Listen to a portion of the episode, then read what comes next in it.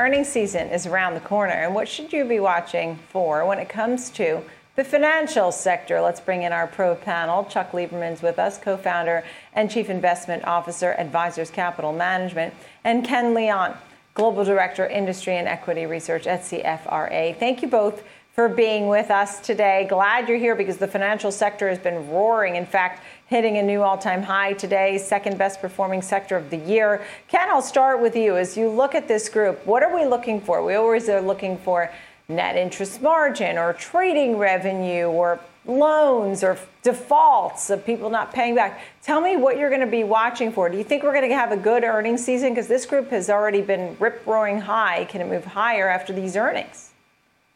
Uh, they are, and, and you know the bank stocks have moved up on the hope of rising interest rates, yields, and that's going to play out through next year.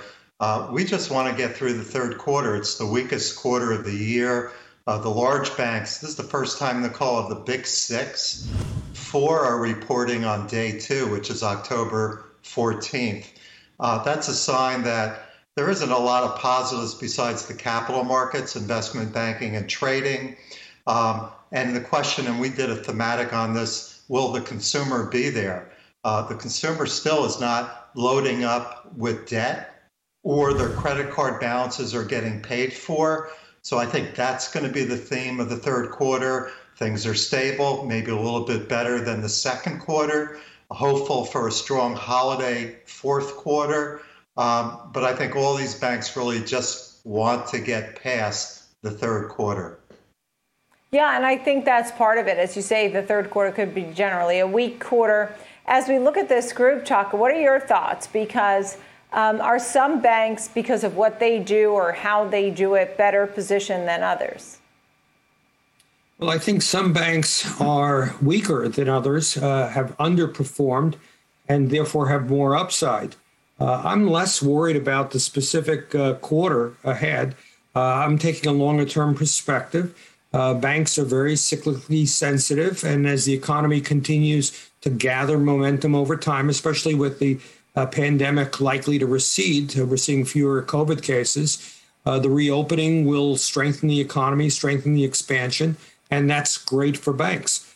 credit demand has been weak, especially on the commercial side.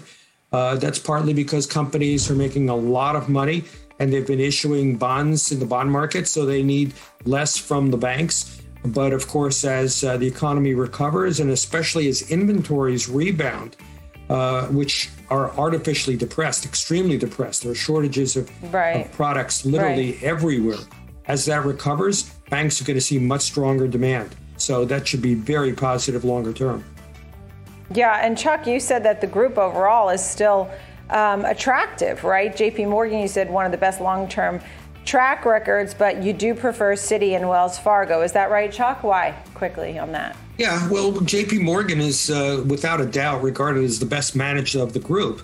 Uh, and it's reflected in the price. So the PE multiple, the price to book are relatively high for JPM compared to all the others. Uh, and in the case of Wells Fargo and Citi, their problems are very well known, not only by investors, but by management. And there's been enough change in management at both institutions that I think we're going to see a great effort going yeah. forward to improve profitability. Uh, the stocks are cheap. So if they can improve profitability, that's going to be very good for uh, not only earnings, but also price multiples, price earnings multiples, and price to book multiples. And Ken, what are your thoughts? Which one are you a fan of most? Which ones are you worried about? Sure. So we would see divergence in performance starting next week again. And, and we would go with those that are uh, weighted to the capital markets, which is investment banking, including mergers and acquisitions and underwriting. Uh, so Goldman Sachs and Morgan Stanley are likely to outperform on a relative basis near term and while you can take a long term perspective about the outlook for banks and cyclicality, uh, the larger banks still need the consumer to show up, and that's going to take time. I'm not so worried about the commercial loan area, it tends to be a laggard.